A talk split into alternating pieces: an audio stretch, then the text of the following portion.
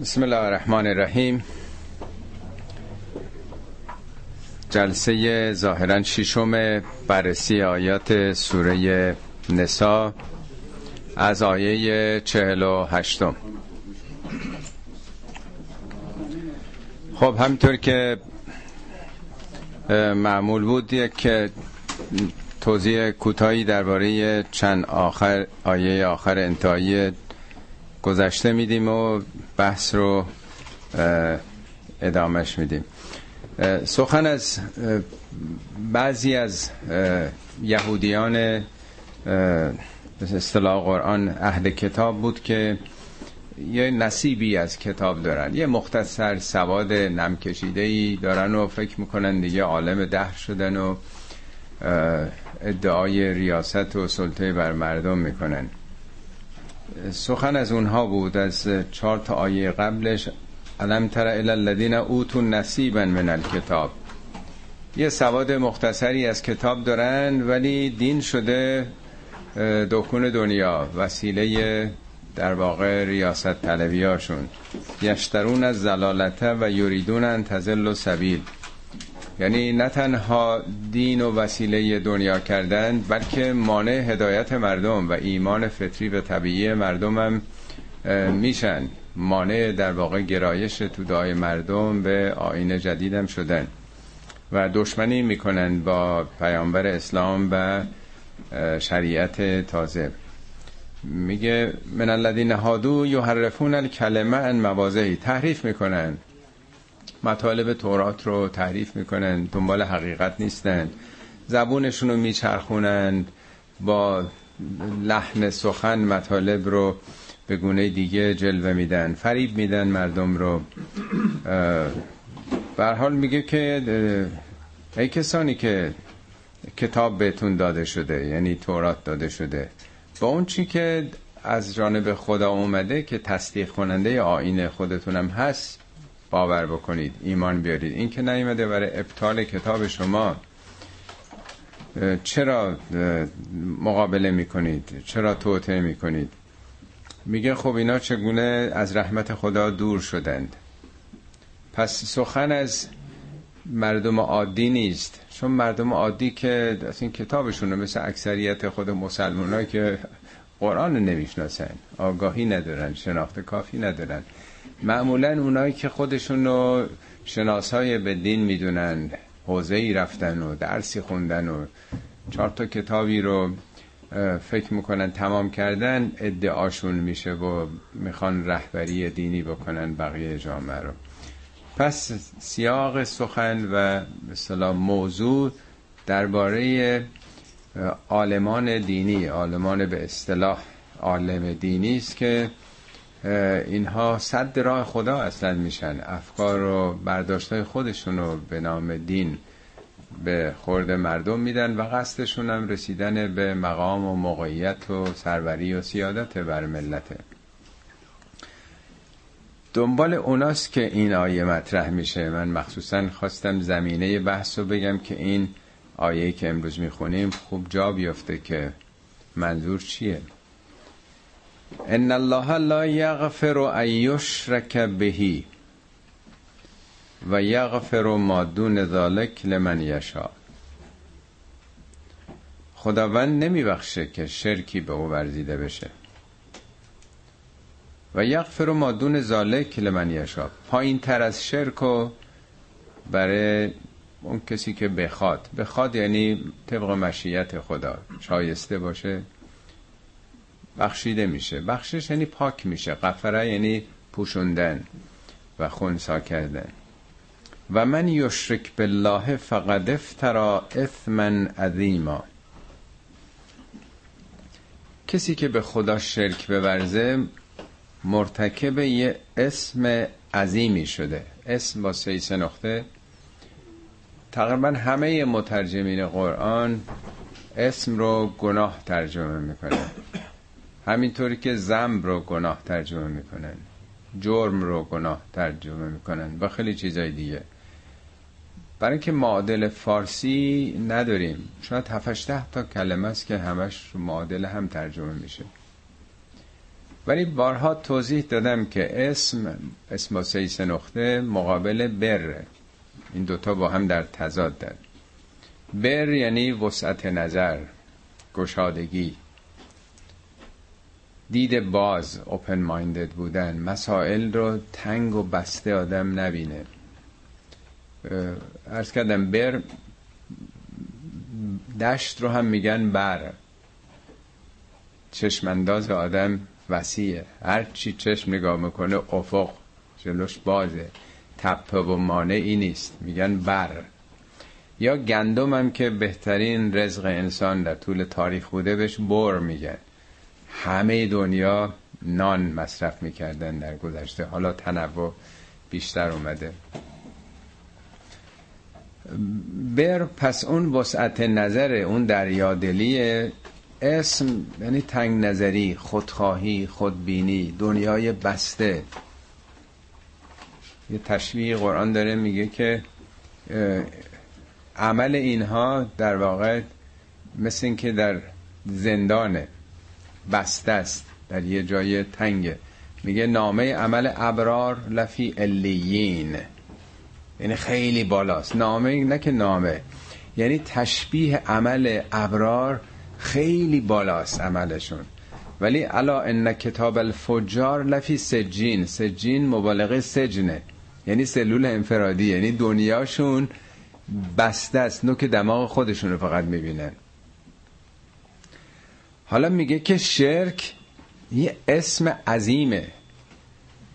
خداوند آفریدگار این جهان بیکران رو آدم بیاره در حد اینکه پسرش رو فرستاده اینجا حالا اونو دوست داشته باشین. خوشبخت شدین و تنها راه نجات اینه که خدا پسر داره. یا در وجود این آقا محقق شده. تمام ولایت خدا و رسول و امامان منتقل شده به این آقا. از جانب همه ملت تصمیم می‌گیره. این چقدر آدم باید دنیاش تنگ باشه همه جهان رو خلاصه ببینه. در حالا در طول تاریخ بوده دیگه این همه قلوبی که راجب استالین و لنین و هیتلر رو نمی‌دونم صدام و شاه و خمینی و اینا همش تنگ نظریه دیگه. همه چی رو در یه شخص دیدن. چقدر آدم باید پایین باشه محدود باشه. که یه گوشه ای فقط از آفرینش خدا 400 بیلیون 300 یا 400 بیلیون کهکشانه که تو هر کدوم میلیون ها میلیارد ها خورشیده. این تازه یه گوشه جهان است که 4 درصد جهان مادی است که میگن ما شناختیم. بقیهش که ناشناخته است هنوز. پس این خیلی تنگ نظریه. خیلی خدا رو بسته دیدنه. یادتون است توی جلسه یه نقل قولی کردم از یکی از دوستانمون که دکتر داروسازه.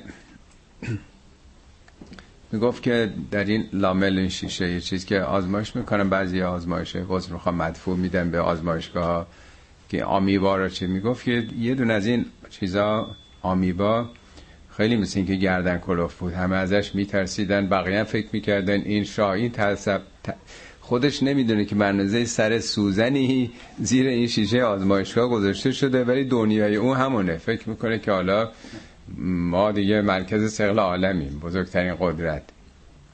خیلی تنگ نظریه که نمی‌دونه منشأ خودش چی بوده. حالا زیر میکروسکوپ در واقع برای خودش شاهی داره می‌کنه. اینم تنگ نظری عظیمی است. برای اینکه بهتر این رو بفهمیم سه چهار بار تو قرآن این جمله تکرار میشه که من یشرک بالله. این جمله چهار بار تکرار شده. اینجا میگه این کار خیلی تنگ نظریه خیلی عظیمه. یه جای دیگه میگه و من یشرک بالله. اگه کسی شرک بورزه فقط زل زلالا بعیدن گمراه شده اونم چه گمراهی؟ خیلی دور. یه گمراهی ساده ای نیست. یه جای دیگه میگه فمن یشرک بالله فقط حرم الله علیه الجنه. این محروم شده از بهشت. یعنی راه دور شدن و محرومیت از بهشت اینی که آدم شرک ببرزه. یه جا دیگه یه مثال خیلی قشنگ زده اون چهارمین باره. مثاله برای که ما بفهمیم. میگه و من یشرک بالله کسی که به خدا شرک بورزه فکأنما یسعد من السماء مثل اینکه از یه افق بالایی از یه مدار خیلی دور زمین سقوط کرده. فرض کنیم با یک موشکی رفته بالا از اونجا سقوط کرده. یسعد یعنی به سختی سقوط کرده بالا. خب وقتی از اون ارتفاع و افق بالا سقوط می‌کنه چی میشه؟ فتختفه تیر. پرنده ها عقاب ها باز ها شاهین ها او رو می رو باین تومه می‌کنن او تحبی به ریحو فی مکان صحیق یا باد پرتش می‌کنه به اعماق دره ها خب مثال رو توجه بفرمایید. قبل از انقلاب یه جلسه ای جوان اسلامی مهندسین بود. مرحوم بهشتی بهشتی که اول انقلاب بود معروفه. این آیه رو خیلی قشنگ تفسیر کرد. گفت آدم موحد در یه مدار بالایی داره پرواز می‌کنه. از سطح اشتغالات زندگی خورد و خوراک اینا رفته بالاتر. افقش خیلی بالاست. اگر از اون افق توحید دادم سقوط بکنه گیر ها میفته. ایدولوژی های مارکسیز نمی‌دونم چیزایی که تو دنیا هست دیگه. اینا وسط زمین آمدن بالا. از به صلاح نان و آب آمدن بالاتر. طرفدار حقوق کارگر نمی‌دونم اومانیزم. این اسم های مختلف که هستن از سطح بقیه مردم آمدن بالاتر دیگه. میگه تختف و تیر. اونا میرو بایندش. عضو تشکیلات ایدولوژیک و سیاسی و اینها میشه. خدا رو می‌ذارن کنار. چقدر تجربه؟ یادتونه سال 54 یه زیادی هم تغییر مواضع ایدولوژیک دادن از اسلام. اون گروه های مجاهدین که بودن. یادتونه که یک کودتایی در اون رهبری شد یاد مارکسیست شدن دیگه. یعنی آمدن پایین. یا نه اصلا به اونم بند نمیشن. دیگه خوش بگذارونیم بیافتن تو مقاطع کاری و پول و شهوت و دیگه همه اینا بازی این اعتقادات این ایدئولوژی ها ول کن با بذار زندگیمون رو بکنیم. سقوط می‌کنن در اون دره تنگ خودخواهی های خودشون. یعنی می‌خواد بگه که توحید شما رو در یه افق خیلی بالایی نگه میداره. ولی اگه آلوده به شرک بشه به زمین نزدیک شدید. شخص پرست میشید خودخواه میشید. یا گرفتار آرمان ها و ایدئال های خیلی افق دنیایی میشید. به وضوح نشون داده که شرک چیه. حالا اون مقدمه که اول گفتم ربطش مشخص شد. یعنی یه دی رهبران دینی هن. اهل فتوان بزرگترین ادعاهای نزدیکی به خدا دارن ولی چون شرک شخصیت پرستی دارن هم خودشون خودشون رو دوست دارن خودشون رو محور عالم می‌دونن و هم مریدانشون فکر می‌کنن این آقا دیگه علامه دهر کشف و کراماتی داره این ارتباط داره با اون عوالم بالا. طبیعتا چی میشه؟ سقوط می‌کنن تا یک حد شخصی دیگه. کاشکی باز به یه ایدئولوژی پایبند می‌شدن حالا اینکه چه چیزی؟ شرک چی هستش؟ خیلی توضیحاتی دیگران هم دادن. یکی دوتا که نیست. پیامبر میفرمد شرک در وجود مؤمن مثل راه رفتن مورچه در شب تاریک روی سنگ سیاه نادیدنی است. یعنی شب باشه مورچم که خودش ریز کوچیکه رو سنگ سیاه هم را بره. چقدر نادیدنیه؟ یعنی خیلی ظریفه خیلی حساسه. شرک بی خدایی نیست. شرک آفت مؤمنینه. شرک آفت دیندارانه. یکی خدا رو قبول نداره. خب تکلیفش روشنه. اونی که شرک نمیگن شرک یعنی شرکت سهامی خدا و شرکا دیگه. حالا سهم خدا کم و زیاد میشه دیگه. یعنی فقط خدا نیست. این کمپانی نیست که فقط خدا سهامدار باشه. خودمون هم هستیم. حزبمون گروهمون نمی‌دونم. هموطنانمون. یعنی عوامل و انگیزه های دیگه ای در زندگی دخالت می‌کنه. نه فقط حق و حقیقت و خدا. قرآن سه چیز رو سه عامل گفته. چون دو تا آیه دیگه هم هست که این کلمه یشرک توش به کار رفته. سه عامله. حالا من تو پاورقی توضیح بیشتر دادم. یکی ولایت ولایت یعنی تکیگاهت کجاست؟ ولی سرپرست کارسازت کیه؟ اون مثالی که تو سوره انکبوت آورده میگه اون کسانی که به جز خدا اولیاء دیگه می‌گیرند مثلا هم که مثل الانکبوت تخذت بیتن نه آهن البیوت لبیت الانکبوت تکیهگاهشون به خونه انکبوته خونه انکبوت چقدر سسته؟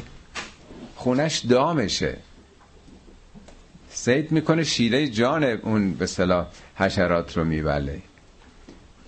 تکیهگاه میگه غیر خدا تکیهگاه تارنکبوتیه. هیچ اساسی نداره تو دنیا. این مثال زده. ان الذين اتخذوا من دون الله اولیاء. یعنی ولایت. پس یکی از موارد شرک ارباب و سرپرست و ولی غیر خدا رو گرفتنه که این آیم بیشتر اونو میگه. مورد دوم حکم خداست. اینو توضیح حالا اینجا دادم به چیز بیشتر. ولا یشرک فی حکمهی احدن در حکم خدا احدی رو شریک نکن. حکم خدا این اون کتابش. تورات انجیل قرآنه وقتی دستور خدا داده دیگه نظر این آقا و اون آقا و فتوای این اون دیگه یعنی چی؟ ما الان شاید 90 درصد اون چیزا حلال حرامایی که تو جامعه ما هست ربطی به قرآن نداره اینا. ما کجا سنگسار داریم؟ کجا ارتداد داریم تو قرآن؟ کجا الهاد داریم؟ کجا کیفر شراب و قمار و بدهجابی داریم؟ همه اینا در طول تاریخ در اومده. اینا حکم خدا نیست اینا. کجای قرآن؟ یک کسی یه دون از اینا می‌تونین نشون بدین که هم چیزی وجود داره. اینا دیگه استنباط ها و فتاوی آقایون دیگه. میگین شرکه. وقتی تو کتاب خدا نیست چرا نظر این آقا رو میپذیری؟ اون شرک دیگه شرکت دادی. خدا به اضافه حضرت آیت الله. مرجع تقلید. نمی‌دونه حالا فرق نمی‌کنه کشیش خاخام هر کی هست. همه اینا شرکه.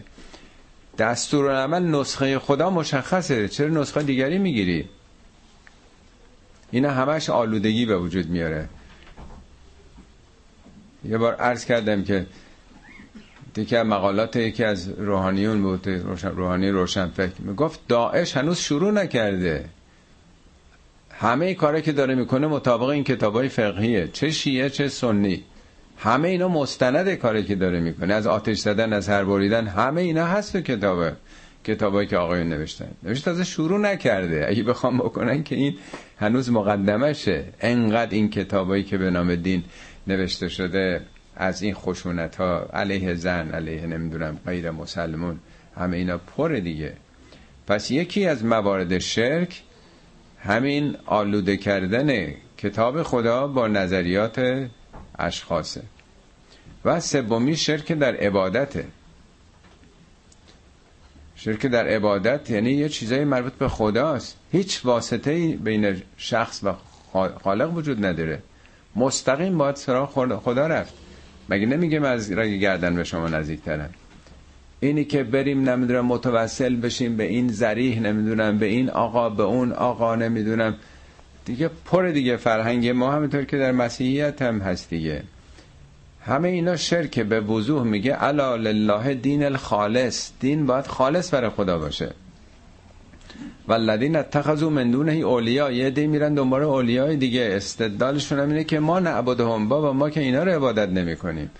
الا لیقربونا الی الله زلفا. اینا وسیله تقرب ما به سوی خدا میگه این دروغه. ان الله لا یهدی من هو کاذب کفار. این نهایت کذب و کفر که خدا رو خدایی که حاضر ناظر بیناس سمیع بسیر نادیده آدم بگیره فکر کنه این آقایون روحشون می‌بینن می‌فهمن حاجت های ما رو برآورده می‌کنن متوسل به اونا بشیم به شفاعت اونا پناهنده بشیم. تو همه آینا هم کم و بیش هست.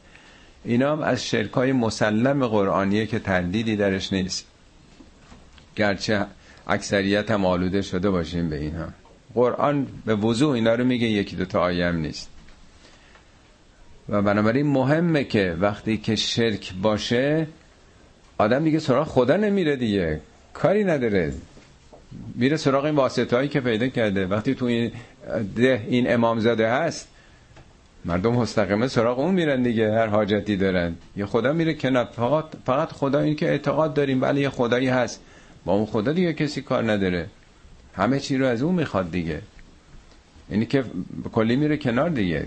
بدترین در واقع آفت شرکه. هیچ چیزی قابل مقایسه با شرک نیست. خب اینم یه افتراس. میگه که ان الله لا یغفر ان یشرک بهی و یغفر ما دون ذلک لمن یشا اگرم شرک کسی ورزه این دروغ یک افترا یعنی من در آوردی اصلا واقعیت نداره. در جهانی همچین نیروهایی وجود نداره. همچین اشخاصی نیستن که موثر باشن. این ساخته شده است. اونم یک تنگ نظری عظیمی است. آیه بعدی هم در همین ارتباطه و عطف به همون اشخاص. علم تر الذین یزکون انفسهم؟ علم تره یه ندیدی؟ توجه نکردی؟ به کیا؟ به اونایی که یزکون انفسهم. یزکون انفسهم یعنی خیلی از خودشون خوششون میاد خیلی از خود راضیان خودشون رو می در واقع. یک نوع خودشیفتگی دارن. خودشیفتگی ترامپی دارن به اصطلاح. از خودشون خیلی راضیان خودشون رو صاحب همه چی می‌دونن. بل الله یزکی من یشا این خداست که اون کسی رو که شایسته باشه طبق مشیت خدا پاک می‌کنه. آدما که جز در مسیر خدا که پاک نیستن خودخواهی هاست. چیزی دیروز خوندم از خود همین. به حال جناب ترامپ نوشته من هر کی بهم بدی بکنه انتقام می‌گیرن. اگه کسی انتقام نگیره این بدتر از اونه. که به خودش اجازه داده که مثلا مورد ظلم قرار بگیره.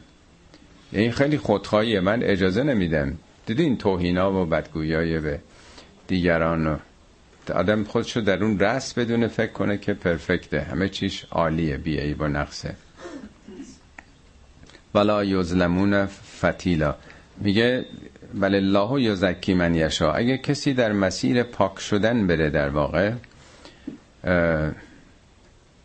خدا اجرش رو ضایع نمی‌کنه. ولا یظلمون فتیلا. به اندازه یه فتیلم بهش ظلم نمیشه.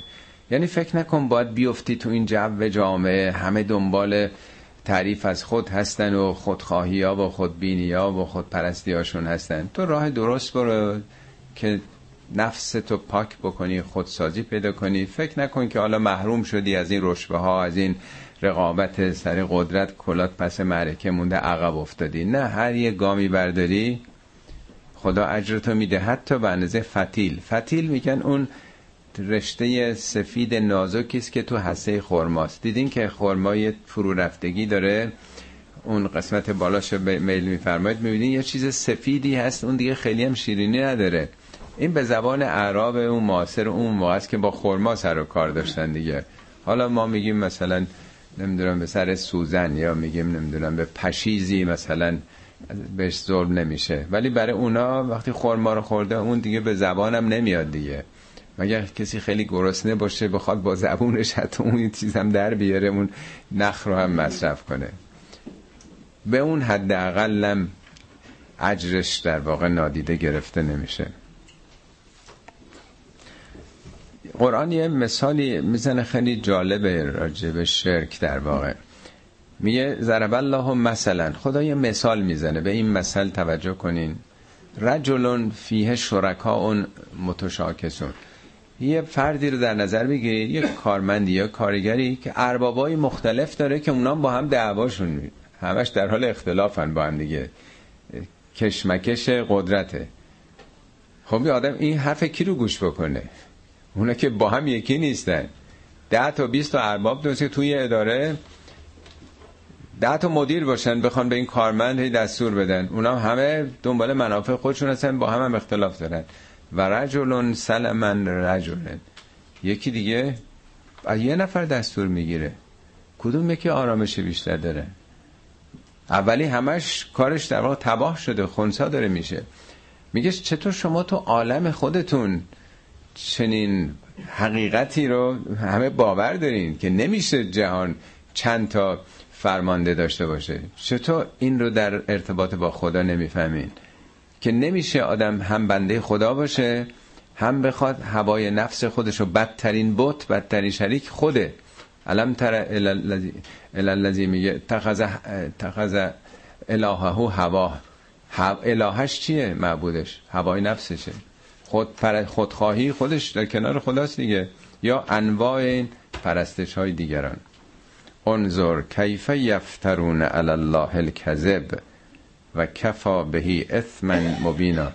نگاه کن ببین چگونه به دروغ دارن یه چیزایی رو به خدا نسبت میدن. یعنی به عنوان دین. بارها اینم عرض کردم. مگه ولایت فقیه رو نمیگن که همون ولایت خدا و رسول و امام ما از جانب خدا این ولایت رو داریم. در بس دارن میگن دیگه 39 سال 40 ساله که ما گرفتار این اندیشه تنگ نظرانه هستیم دیگه. میگه نگاه چی چی از خودشون در آوردن؟ افترای من درآوردی دیگه. یه دروغه. یفترون علی الله الکذب. حالا این نمونه است که چون سر کار داریم. و اگه نه نازیسم خودش یک افترای دروغ فاشیزم دروغ. همه این ادعاهایی که تو دنیا داره میشه همه اینا یه دروغ دیگه. همش به نام ملت تو همه جای دنیا. همه اینا من درآوردیه. در توحید اگر در واقع همه فقط خدا رو در نظر داشتیم دعوا با هم نداریم. یه هدف داریم. یک معبود داریم. یک معشوق داریم. همه به او نگاه می‌کنیم. و همه یکسانیم همه بنده او هستیم. به محضی که پای شرک به وجود میاد یعنی علاوه بر خدا من این دینو دارم تو اون دینو داری این اینو شرک دیگه. من مرید این آقا هستم رساله این آقا رو. تو مرید مقلد کی هستی؟ تو مقلد کی هستی؟ دعوا به وجود میاد دیگه اختلاف به وجود میاد. اختلاف دینی اختلاف مذهبی شیعه سنی هفتاد و دو فرقه و تازه تو خود اینا هم, هم اینطور. همش اختلافه همش اختلافه. همه اینا شرکه. وگه نه؟ وقتی خدا باشه دو نفر هم دیگه با هم اختلاف ندارن دیگه. همه بنده او هستیم و همه به حرف او گوش می‌کنیم و همه تو خط آفریدگار خودمون هستیم دیگه. بنابراین میگه همه اینا دروغه اینا مندرآوردیه. اینا حقیقتی در جهان نداره. و کفا بهی اثمن مبینه همین کافیه. یعنی این شرک این افتراهای من درآوردی به عنوانی که اسم یعنی تنگ نظری. مبینم یعنی آشکار. آیه قبلی میگه افترا اسمن عظیم اینجا میگه کفا بهی اسمن مبینا. اون اونجا عظمت شرک رو میگه. اینجا آشکار بودنش که داد می‌زنه. واضحه که آدم اگر از خدا به سوی شرک بره آلوده بشه دینش چقدر تنگ نظریه. چقدر دنیاش محدود و بسته شده. باز برمیگرده به همون گروهی که بیش از همه در اون گروه متولیان دینی رهبرای دینی این شرک جلوه پیدا می‌کنه. چون بقیه مردم هم که دنبال رو اینان. اینان مردم میکشونن دیگه. علم تر الذین اوتو نصیبا من الکتاب؟ توجه کردی به اینا که یه سواد نم کشیده ای از کتاب دینی دارن توراتشون انجیلشون. حالا در زمان ما قرآن. قرآن هم که اغلب نمی‌خونن کتابای فقه و اصول خودشونه. قرآن قایب معمولا تو حوزه های علمیه. به قول علامه طباطبایی بارها نقل کردن میگه نه فقه ما نه اصول. هیچ شک از دروس حوزوی به گونه تنظیم نشدند که به این کتاب احتیاج داشته باشند. میگه شخص متعلم این طلبه ممکن است به آخرین مدارج حوزوی برسد. در آنها متخصص شده اجتهاد کند. رهبر شیعیان شود جلد این کتاب رو هم نگشوده باشه در عمرش. حتی جلدش هم باز نکرده باشه. میگه برای اینکه هیچ یک از درسای حوزه نیازی به این کتاب ندارن. این سخن علامه طباطبایی بزرگترین مفسر شیعه که میگه چقدر حوزه های علمی ما آموزش های دینی ما از قرآن فاصله داره. هیچ یک از اونا از قرآن ناشی نشده. کاری هم به قرآن ندارن. علم تر الى الذین اوتو نصیبا من الکتاب یه نصیبی از کتاب گرفتن. یؤمنون به جبت و تاغوت جبت میگن در واقع بوت سنم نمی‌دونم جادوگر. چیز بیارزش خدای قلابی در واقع دروغین. اون موقعی که از های مشرکین جبت بوده. تاغوت یعنی همین تاغوت های روزگار دیگه اونا که البته تاغوت تقیان در هر چیزیه. کسی که از اون حد و مرز انسانی تقیان بکنه مثل رودخانه که از مرزش تقیان می‌کنه همه جا رو می‌خواد بگیره. یه انسانی که بگه رأی رأی منه حرف حرف منه. فصل الخطاب منم. این تقیان کرده مثل رودخانه که می‌خواد همه جا رو بگیره. تقیان می‌کنه یه رودخانه هم می‌تونه تقیان سیاسی باشه هم می‌تونه تقیان مذهبی باشه که فکر کنه رأی رأی اونه یه ملت باید حرف او رو گوش بکنه. ولی عمدتا تقیان بیشتر جنبه سیاسی در طول تاریخ داشته. یا لاقل اینطوری ما شناختی میگیم تاغوت. این شن نزولش اینطوری که نقل کردن درباره یکی از رهبرای قبایل یهودی به نام کعبه بن اشرفه بعد از اینکه مسلمان ها در جنگ احد شکست اون سخت رو می‌خورن یه چهارمشون کشته میشن همون مقدارم زخمی میشن. فاجعه بزرگی بود دیگه جنگ احد.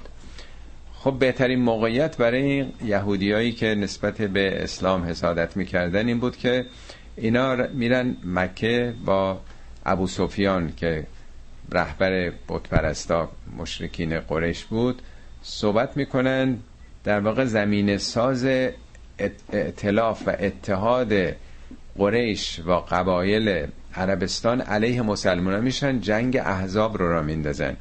جنگ احزاب جمع حزبه یعنی گروه های مختلف تمام دشمنان در شبه جزیره عربستان به توطعه این یهودیا که ابن اشرف و چند تا دیگه همه رو متحد می‌کنن که ریشه این مسلمان ها کنده بشه. حالا جالبه که اونا بت پرست بودن.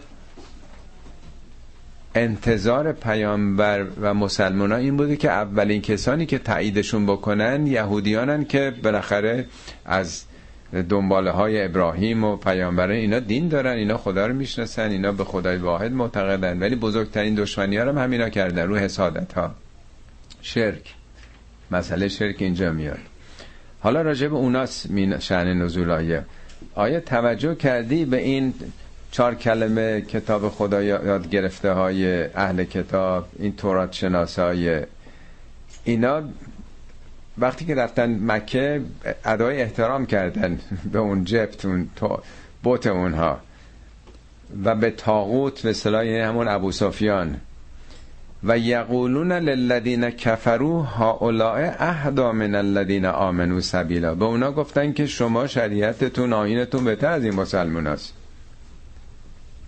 یعنی مسئله خدا مسئله دین مسئله این که اونا مسلمان ابراهیم رو قبول دارن اسحاق و یعقوب و اسبات و همه تاریخ اونا رو قبول دارن. قرآن چارده بار آمده میگه تصدیق کننده اون کتاب محافظ و نگهدارش هست. اینا رو نمی‌بینن به خاطر منافع شخصی خودشون. به اونا میپیوندن میگن شما خیلی افکار و اندیشه خیلی بهتر از اوناست. شرک اینجاست دیگه. یعنی فدا کردن همه حقایق به خاطر حفظ موقعیت خود. چون اگه بپذیرن که پیامبر از جانب خدا اومده خب زیر سوال میرن. پیامبر جدیدی آمده شما باید به اون بگروید. این پست و مقام ها و دیگه فتواها اینا دیگه میره کنار. یه پاسخ دیگه ندارن اگه بپذیرن که اینم دین حقه. باید بگن نه خدای اونا با خدای ما فرق داره دین اونا دین ما نیست. می‌بینین دیگه این روزام همین حرفا رو دائم دارن می‌زنن دیگه. اولئک الذین لعنهم الله و من یلعن الله فلن تجد له نصیرا. اینا رو خدا لعنت کرده. البته خدا که مثل ما که لعنت لفظی نمی‌کنه. لعن یعنی دوری از رحمت. یعنی که میگه خدا لعنتشون کرده مثل این بگیم این معلم دست رد به سینه این شاگرد زده. دیگه ازش امتحان نمی‌کنه دیگه قبولش نداره کاری باش نداره. چون توجه معلم به شاگرد آموزشش یک نوع رحمت دیگه. عنوان مثال ارز می‌کنه یا پدر و مادری قهر می‌کنن توجه به بچهشون مثلا نمی‌کنن. یه شیطنت یه کسی کرده. یعنی از اون مهر و محبت محرومش کرده. این در زبان عربی میشه لعنت. این که تو فرهنگ ماست یه مقدار فرق ما فکر کنیم لعنت فقط لفظه.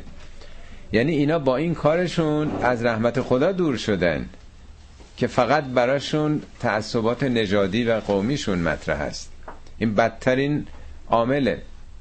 یه سخنی از حضرت علی در نهج و براغه میگه ابلیس اول کسی بود که به خاطر اینکه خودشو برتر دید بر آدم گفت من اصلم از انرژی اون از خاکه. این خودش یه تعصب دیگه. میگه اساس اساس العصبیه. بنیان گذاشت اساس تعصب رو در واقع در طول تاریخ. میگه امام المستکبرین. ابلیس امام مستکبرین شد. امام یعنی پیشوا. اول کسی است که منیت پیدا کرد. من اصلم انرژی انرژی از ماده بالاتر دیگه. اون شروع کرد. بنابراین هر قومی هر ملتی که بخوان به نژادشون به تاریخشون به اون چیزی که فکر می‌کنن برتری دارند به او بپردازن این خودش آغاز شرک انحرافه شعارهایی که ارز کردم داده میشه ملت امریکا برتر از همه همه این چیزا که به هم می‌زنن برای چیه؟ یک نوع احساس غرور. خود بالاتر بینی در واقع. ما بالاتر از همه هستیم. ما باید یه سرگردن بالاتر باشیم. دنیا گرفتار همین شرک هاست دیگه. از رحمت خدا دور میشن. کسی هم که از رحمت خدا دور بشه فلن تجد له نصیرا. دیگه کی می‌خواد نصرت بده؟ کی می‌خواد یاریش بکنه؟ ام لهم نصیب من الملک فاذن لا یعتون الناس الا نقیرا. آیا اینا نصیبی سهمی دارن در ملک؟ ملک یعنی حکومت یعنی قدرت. اینا که انقدر حسادت دارن می‌کنن مگه مال شماست؟ که نباید به این فقیر یتیم قریش نبوت داده می‌شد. حتما باید از نژاد اسحاق باید می‌شد. حتما باید در بنی اسرائیل این اتفاق میافتاد. چرا؟ از نژاد اسماعیل شده. چرا به اونا رسیده؟ مال شماست. جهان مال شماست. نصیبی دارید. سهمی دارید که میگی باید اینطوری میبوده. ام لهم نصیب من الملک فاذن لا یعتون الناس نقیرا. اگر اینا دستشون بود کار اگه اینا قدرت داشتن به مردم به اندازه نقیری هم نمی‌دادن. نقیر با همون منقاریه. نقیر یعنی چیزی که توی منقار یه گنجیش چیز جا می‌گیره. منقار یه پرنده. یعنی اینا انقدر تمامیت طلبن انقدر خودخواهن که اگه قدرت داشتند نقشه نقشه فلسطینی که اول دیدین. اول دیده بودین که اسلام. حالا نگاه کنین این یه گوشه فقط قزس این طرف باریکم اون طرفه. اینا مطمئن باشین نخواهد موند.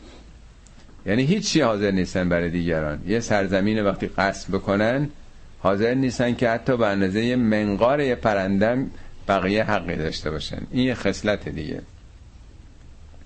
ریشه تاریخی هم داره. ام یحسدون الناس علی ما آتاهم الله من فضلهی حسادت می‌کنن با اون چی که خداوند از فضلش به مردمی داده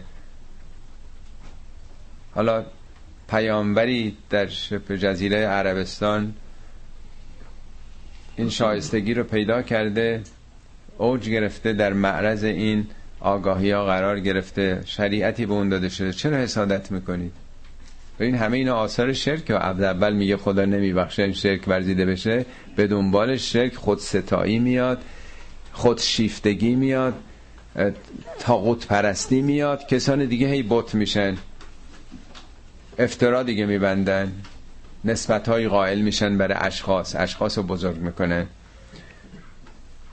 مسئله حسادت همه اینا آثار و عوارض حسادت که چرا حسادت می‌کنید؟ فقط آتینا آل ابراهیم الکتاب و الحکمت و آتیناه ملکن عظیما. ما به آل ابراهیم هم کتاب دادیم هم حکمت دادیم و هم ملک عظیم دادیم. این سه سه چیزه. کتاب یعنی قوانین نظامات. و یعنی کتاب چاپ شده ای که خب نبوده.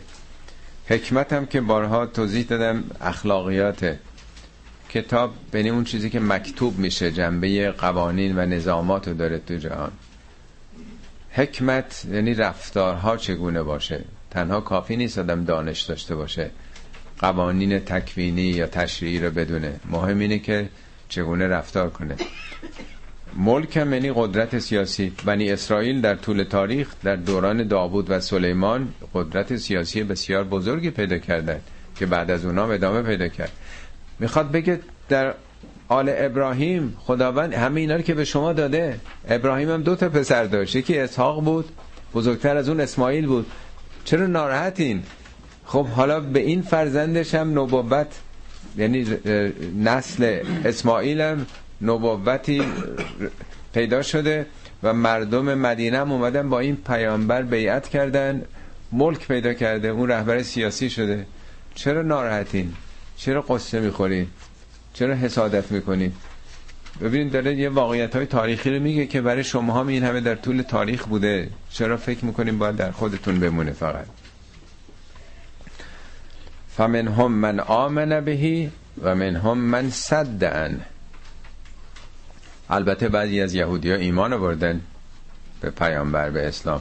قرآن هم باره این انصافو داره که نمی‌خواد همه رو با یک چوب برانه. خیلی جا میگه و من هم بعضی از اونا اینجوری هن. یا فریقا من هم فریق از فرق و تفاوت میاد. ای از یهودی اینجوری هن. خیلی جهان به خصوص تو سوره آل امران به خاطر دارین که خیلی تجلیل کرده از خوبای اونها. بعضیاشون آدمای خیلی خوبی هن ایمان آوردن و منهم من صد انهو بعضی هم صد صدود یعنی مانع شدن. نه اینکه خودشون ایمان نیارن. مانع ایمان دیگران میشن نمی‌ذارن توطعه می‌کنن.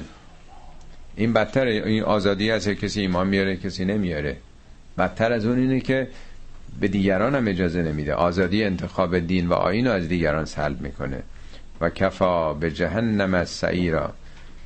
آتش جهنم برای اینا کافیه. ان الذين كفروا بآیاتنا سوف نسلیهم نارن اونایی که این آیات ما رو کفر میورزن بارها عرض کردم کفر تنها مسئله تئوریک نیست که بگن ما قبول نداریم میپوشونیم.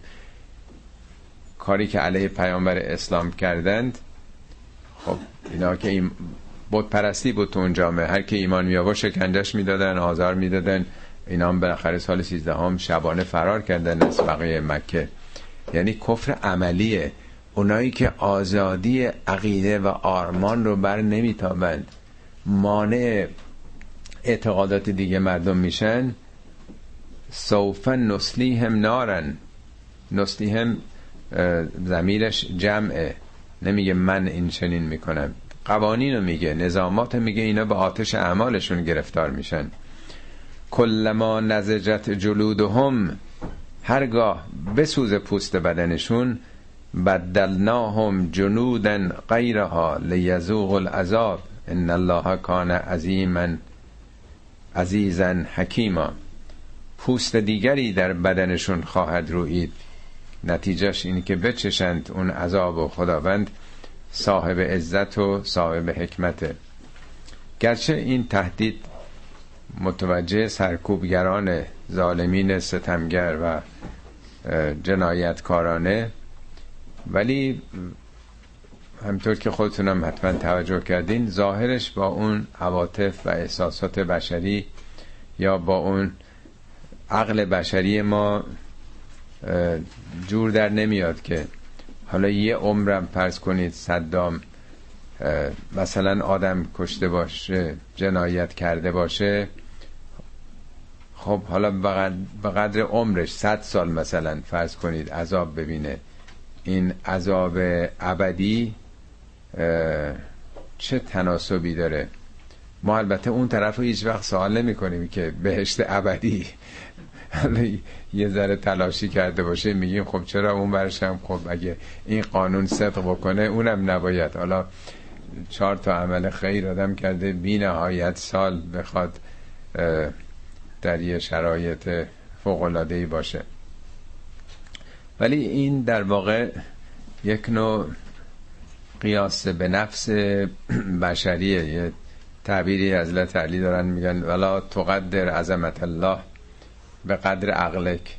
عظمت خدا رو کار خدا رو آدم با عقل خودش نمی‌تونه بسنجه. یعنی قیاس بشری نمی‌تونه بکنه. درست مثل اینکه یه آدمی بی احتیاطی می‌کنه ناگهان تصادف می‌کنه میمیره خودش. یا یه آدم زیر می‌کنه. می‌تونه همین استدلال بکنه. من همیشه درست رانندگی می‌کردم. هیچ وقت من حتی یه تیکت هم نگرفتم. اون روز کار داشتم اون روز عجله داشتم. برای یه لحظه آخه من باید جانم رو دست بده برای یه لحظه باید یه آدم بکشم برم زندان. خیلی چیزا هست که یه بی احتیاطی آدم می‌کنه. جان خودش رو دیگران از دست میده. اصلا منطقی نیست که اگه آدم بخواد حسابه بخواد دو دو تا چهار تای آماری بکنه. یا تو دانشگاه یه حداقلی هست اگه این حداقل رو آدم بیاره خب رفته تو دانشگاه. عقل زندگیش عوض میشه سرنوشتش عوض میشه.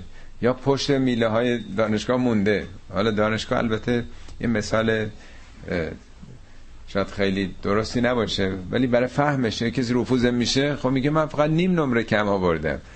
ولی این قانون مدرسه است دیگه. آنچه که تو قرآن مطرح کرده میگه دنیا دار فانیه ولی آخرت دار باقیه. دنیا همه چیش فانی میشه.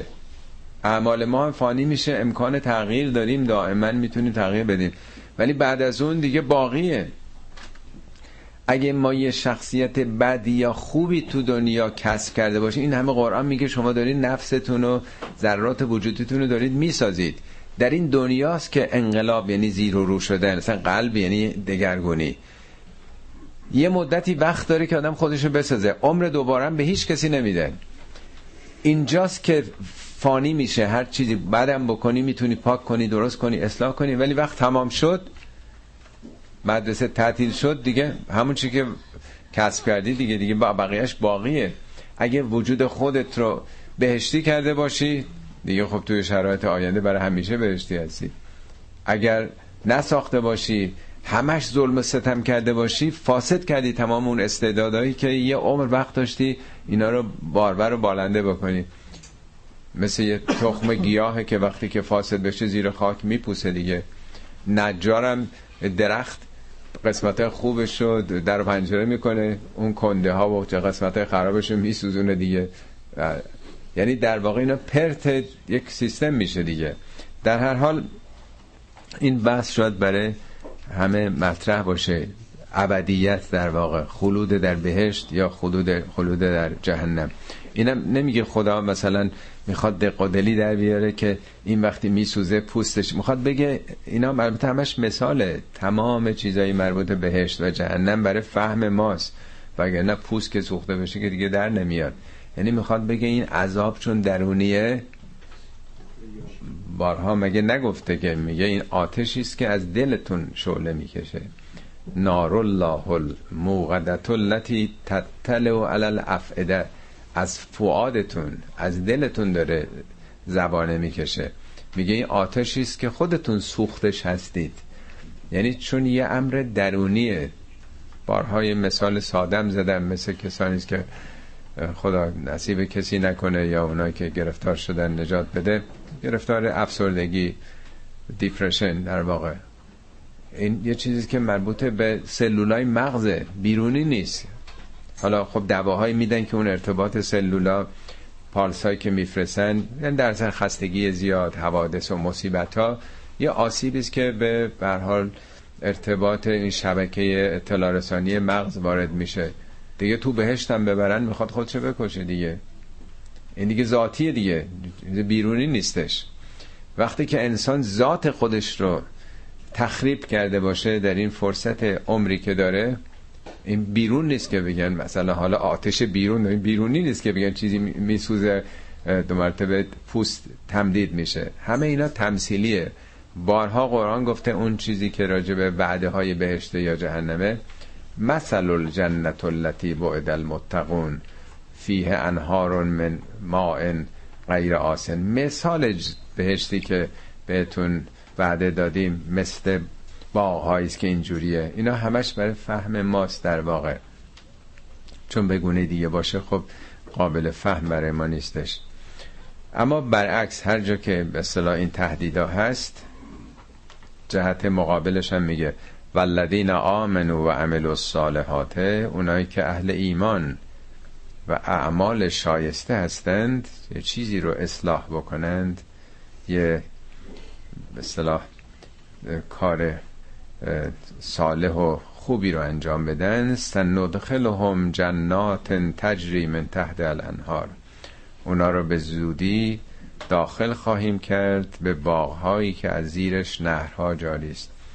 اینم عرض کردم چهل بار در قرآن این جمله اومده چهلم عدد کماله. این مثالم باز در قالب ذهن مردم معاصرش هست. چهارده قرن پیش اعراب منطقه استوایی داغ و سوزان مکه و اطراف که ایدئال سبز و خرمی و سعادت باغ بوده و آبی که جاری باشه آب اونجا نبوده. طبیعتا وقتی شرایط عوض بشه به گونه دیگه است. این بعده برای امروز ما چندان کاربردی نداره. بنابراین از شکلش باید بیایم بیرون پیام رو بگیریم.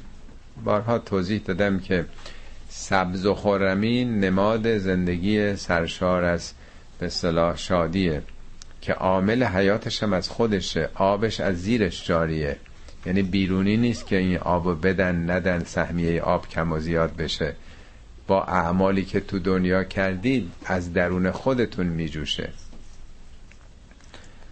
خالدین فیها برای همیشه در اونجا خواهند بود. ابدا برای ابد. لهم فیها ازواج متحرتون برای اونهاست در اونجا ازواج متحره ازواج زوجه چه زن چه مرد. اینجا نگفته ازواج زیبا با قد و قامت نمی‌دونم چی اون چیزایی که تصور. متحرین پاک پاک از هر عیب و نقص از شرک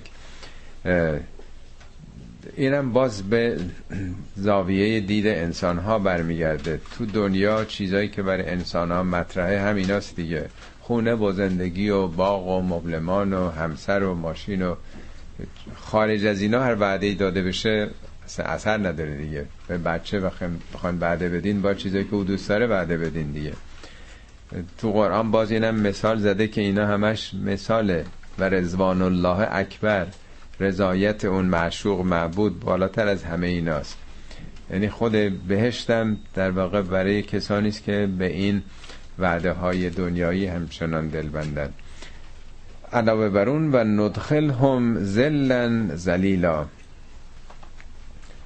اونها رو در سایه داخل می‌کنیم. زل میشه سایه زلیلم با نکره اومده. سایه خاص سایه گسترده. البته منظورم سایه خورشید تنها نیست. این کلمه در واقع معنای واقعیش سایه است. ولی همطور که تو فارسی هم میگیم بعضی ها خانواده ها این رسم هست. سایتون کم نشه. سایتون کم نشه یعنی چی؟